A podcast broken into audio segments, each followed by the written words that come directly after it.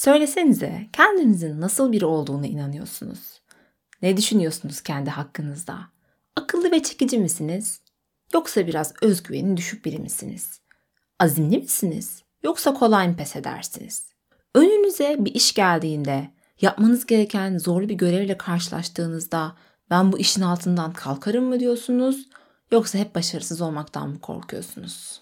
Tam olarak dürüstçe içinizden geçenleri soruyorum size. Hiç kendiniz ya da çevrenizdeki insanlar hakkında tahminlerde ve öngörülerde bulunuyor musunuz? Gerçek şu ki hepimizin zihninde kendimize ve çevremizdekilere dair oluşturulmuş belli başlı bazı düşünce kalıpları var. Ve ister kabul edelim, ister etmeyelim bu inanışlar bizim kendimize ve etrafımıza olan davranışlarımızı şekillendiriyor. Hatta bu kalıplar sayesinde şu şekilde cümleler sarf edebiliyoruz. Ben bu işe asla giremem. Çünkü yetersizim. Kesinlikle bu görevin altından kalkamayacağız. Kesin kötü bir şey olacak. Hep kötü bir şeyler olur. Ve hep de beni bulur. Eğer buna benzer cümleler normal hayatta kuruyorsanız yalnız değilsiniz. Hepimiz geleceğimiz, kendimiz ya da çevremizdeki insanlar hakkında tahminlerde bulunuyoruz. Buna bir nevi falcılık bile diyebiliriz aslında. Olmayan bir şeyin olma ihtimalini dile getirmek. Size tam burada bir sır vermek istiyorum. Kendimizin ve geleceğimizin nasıl olacağını inanıyorsak büyük ihtimalle tam olarak da öyle olacak. Durun durun bekleyin. Bu yalnızca öylesine bir kişisel gelişim kavramı değil. Harry Potter'dan Macbeth'e, Yunan mitolojisinden günümüzün yeni çağ kişisel gelişim akımlarına kadar kendine yer bulmuş bir fenomen. Psikoloji bilime buna bir isim vermiş. Kendi kendini gerçekleştiren kehanet. Bugünkü bölümümüzün konusu da tam olarak bu. Günümüzün modern romanlarından New Age akımlarına ve psikoloji bilimi tarafından yapılan bazı araştırmalara kadar bu konunun sanatta, edebiyatta ve bilimde nasıl yer bulduğunu incelerken aynı zamanda kendimize ve çevremize dair inanışlarımızın bizim üzerimizdeki etkilerini sorgulayacağımız bir bölüm olacak. Bu arada ben Bilge ve Genel Sesler Podcast'ine hepiniz hoş geldiniz.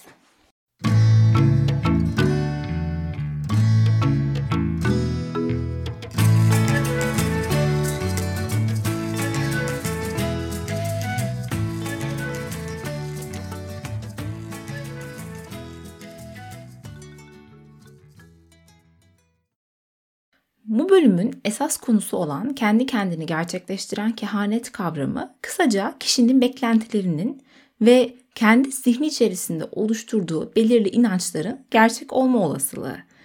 Çünkü hareket ve davranışlarımızı beklentilerimize ve inanışlarımıza göre şekillendiriyoruz. Bunun sonucunda da beklentimizin gerçek olmasını aslında desteklemiş oluyoruz. Bu ismi yani kendi kendini gerçekleştiren kehanet ismini sosyal psikoloji alanında ilk kullanan isim Robert Merton. Robert Merton, insanların inançlarının ve fikirlerinin düşünme biçimlerini derinden etkilediğini söylüyor. Ve bu düşüncelerin insanları inandıkları şeyi gerçeğe dönüştürmeye zorlayacak şekilde hareket ettirdiğini de ekliyor. Yani aslında biz inançlarımızın bize söylediği şekilde davranıyoruz. Ve eğer o inanç gerçek değilse bile ya da o beklenti gerçek değilse bile bir şekilde davranışlarımız sayesinde onu gerçek olmasına katkıda bulunuyoruz. Bu durum sosyal ilişkilerimizden iş hayatına ve okul başarısına kadar aslında her şeyi etkiliyor. Mesela bir örnek verelim. Yapılan araştırmalar göstermiş ki eğer bir insan çekici ve beğenilebilir biri olmadığını inanıyorsa diğer insanları kendinden itecek davranışlar gösteriyor. Başka bir örnek ise iş hayatı ile ilgili. Eğer yatırımcılar borsanın çökeceğini düşünürse daha az hisse satın almaya başlıyorlar. Bu şekilde fiyatlar düşüyor ve piyasa gerçekten de çöküyor. Bu şekilde aslında yatırımcılar kendi inançlarını davranışlarının desteğiyle gerçekleştirmiş oluyorlar. Tam burada kendi kendini gerçekleştiren kehanetle çok ilgili olan Pygmalion etkisinden bahsetmek istiyorum. Bu ismi ilk olarak 1960 yılında Rosenthal ve Jacobson isimli iki bilim insanı kullanmış. Sınıfta Pygmalion etkisi adını verdikleri bir araştırma yapıyorlar. Araştırma kapsamında bir devlet okulundaki öğrencilere seviye tespit sınavı uyguladıklarını söylemişler. Ve öğretmenlere aslında tamamen rastgele seçtikleri ve haklarında hiçbir fikir sahibi olmadıkları bir kısım öğrencinin IQ'larının çok yüksek olduğunu ve bu dönemin en başarılı öğrencilerinin bu çocuklar olacağını söylemişler. Bu şekilde öğretmenlerin bu öğrencilerden yüksek performans beklemesi amaçlanmış. Dönem sonunda sonuçlara bakıldığında gerçekten de bu rastgele seçilen öğrencilerin en yüksek performansı gösterdiği gözlemlenmiş. Çünkü öğretmenler bu çocuklar çok zeki diyerek onları daha çok desteklemiş, iyi davranmış ve o çocuklara zeki olduklarını hissettirmiş. Sizi bilmem ama bu deney benim tüylerimi ürperten bir deney. Düşünsenize aslında önemli olan ne kadar zeki olduğunuz değil, ne kadar zeki hissettiğiniz ya da hissettirdiğiniz. Tabii ben tüm bunları öğrendikten sonra hemen döndüm ve kendi hayatıma baktım. Acaba dedim benim hayatımda bu etki nasıl bir yer buldu? Ve tam 10 sene öncesine gittim. Yani ortaokul yıllarıma. Pek albinisi olmayan, kitap okumaktan başka bir zevki bulunmayan arkadaşlarım ve çevrem için kelimenin tam anlamıyla sıkıcı bir çocuktum. Asla koşup oynamazdım. Beden eğitimi dersleri kabusumdu ve katılmamak için elimden geleni de ardıma koymazdım. Arkadaşlarım voleybol veya basketbol oynarken bir köşede kitap okuyabilmek için beden eğitimi öğretmenime yalvarırdım. Hatta bir gün beden eğitimi öğretmenim bana senin gözlerinde ışık kaybolmuş. Hareket etmekte bile zorlanıyorsun. Senin için çok üzülüyorum demiştim. Mesele benim gözlerimdeki ışığın kaybolması ya da hareket etmekte zorlanmak değildi. İşin gerçeği ben arkadaşlarım kadar sporda iyi olmadığıma tüm kalbimle inanıyordum.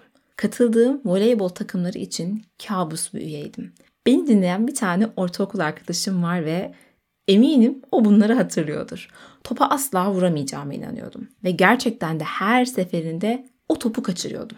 Asla yakalayamıyordum. Asla hızlı koşamıyordum. Sporun bana göre bir şey olmadığına kesin olarak emindim. Peki benim kendime dair bu inanışım gerçek miydi? Voleybolda ya da diğer spor dallarında başarısız olmam benim gerçekten de sporda yeteneksiz olduğumun kanıtı mıydı? Tüm kalbimle söylüyorum ki hayır. Çünkü o iki adım atmaktan çekinen kız 3 yıldır aralıksız spor ve yoga yapıyor. Burada bir alkış efekti koyabilseydim inanın kendime koyardım. Yürümekten, matın üzerinde çılgın hareketler yapmaktan ve nefes nefese kalmaktan müthiş bir zevk alıyor. Çevresindeki insanlar şimdi ona ne kadar atletik biri olduğunu söylüyorlar. Hatta annemi geçen gün bir arkadaşına benim kızım kımıldamaktan dahi korkarken nasıl bu hale geldi şaşıyorum derken yakaladım. Aslında gerçeği soracak olursanız ben içimde hala da kitap okumaktan ve tek başına vakit geçirmekten hoşlanan o kızım. Değişen tek şey kendime olan inancım.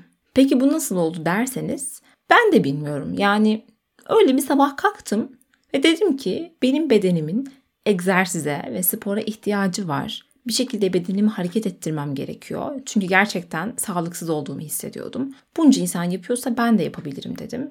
Bir spor salonuna gittim, başladım ve o günden beri de spor yapmaya gerçekten aşığım. Yani neredeyse haftanın her günü yapıyorum ve hani sağlıklı olmak için ya da fit olmak için değil, gerçekten zevk aldığım için yapıyorum. Düşünsenize öğretmenleri, arkadaşları ve aileleri tarafından yeterince akıllı bulunmayan ve buna göre muamele gören onlarca çocuk bir gün kendilerine inanmaya karar verseydi ne olurdu? Bir sabah kalksalardı ve artık zeki olduklarına ve her şeyi yapabilir kapasitede olduklarına inansalardı ne olurdu? Peki bir gün hepimiz kendimize inanmaya karar verseydik ne olurdu? Gerçek şu ki beklentilerimizin gerçek olma gücü var. Ve bu insanın en garip ve inanılmaz özelliklerinden biri. Belki de falcıların ve kahinlerin sözlerinin doğru çıkmasının sebebi budur diye düşünüyorum. Onların sözlerine inanırız ve davranışlarımızı buna göre şekillendiririz. En yakın arkadaşın sana ihanet edecek derse ve biz de ona inanırsak arkadaşımıza olan tavrımız otomatik olarak o yönde değişecektir. Belki bize kötü bir şey yapmak aklından bile geçmeyen arkadaşımız bizim farkında bile olmadan gerçekleştirdiğimiz davranışlarımız sonucunda günün sonunda bize ihanet edecektir. Bilemiyorum tabii ki bu benim düşüncem. Ama bu düşüncenin içinde yer aldığı çok bilindik ve popüler bir eser var. Neyden bahsediyorum? Tabii ki Harry Potter'dan. Şimdi burada birazcık kitabın içerisindeki olaylardan bahsedeceğim. Ee, yani Harry Potter için de bir spoiler olacak falan demek istemiyorum. Umarım aramızdan e, bu, bu durumdan şikayet edecek birisi çıkmaz. Ama yine de eğer haladır okumadıysanız ya da filmlerini izlemediyseniz bilin ki kitabın içerisindeki olaylardan ve biraz da sonundan bahsedeceğim. Kitapta bir kahin Voldemort'a yani kötü karakterimize bir çocuğun onu öldürecek güce sahip olacağı üzerine kehanette bulunur. Ve bu kehanetin gerçekleşmesinden korkan Lord Voldemort yeni doğmuş Harry'i öldürmeye gider. Onu öldürmeye çalışırken istemeden kendi güçlerinin bir kısmını ona geçirir. Aslında Voldemort'un duyduğu kehanet gerçek değildir.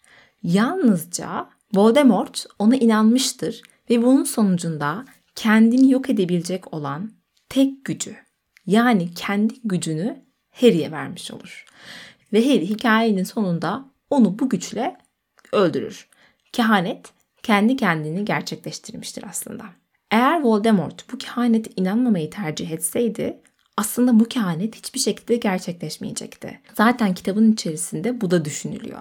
Yani Harry'nin özel biri olmadığı, aslında Voldemort e, onun kendisini yok edeceğine inanmasaydı Harry gerçekten de onu yok etmeyecek olan son derece sıradan bir çocuk olacaktı. Onu kitabın baş karakteri yapan yani Harry Potter yapan şey aslında düşmanının yani Voldemort'un inancı. Peki ya bizler başarısız olacağımıza, hayatımızın kötü gideceğine ya da buna benzer daha birçok olumsuzluğa inanmasaydık ne olurdu? Ve bütün davranışlarımızı buna göre dizayn etseydik. Duyduğumuz kırıcı ya da bir kalıba sokulmaya çalışıldığımız o sesleri kıssaydık.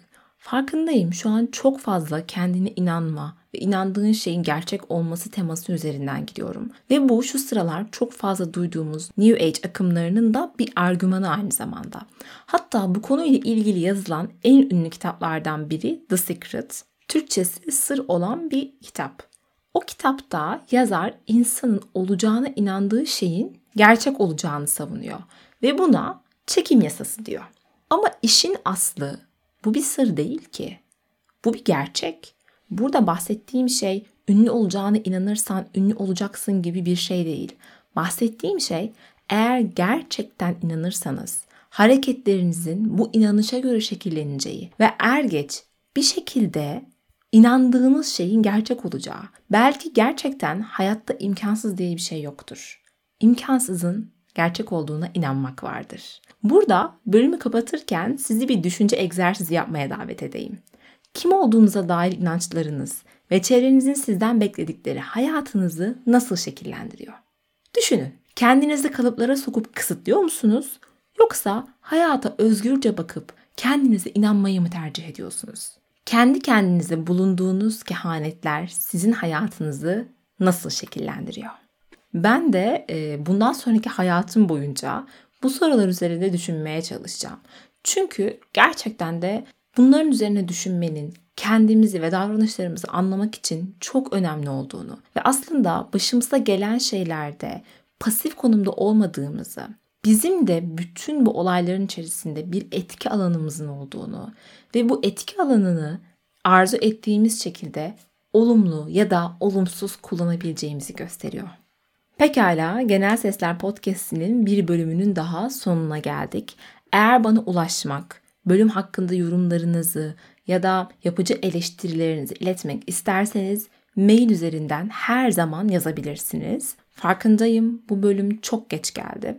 E, fakat bundan sonrasında arayı bu kadar açmamaya, daha sık bölümler koymaya özen göstereceğim. Şimdilik kendinize iyi bakın. Bir dahaki bölümde görüşmek üzere. Hoşçakalın.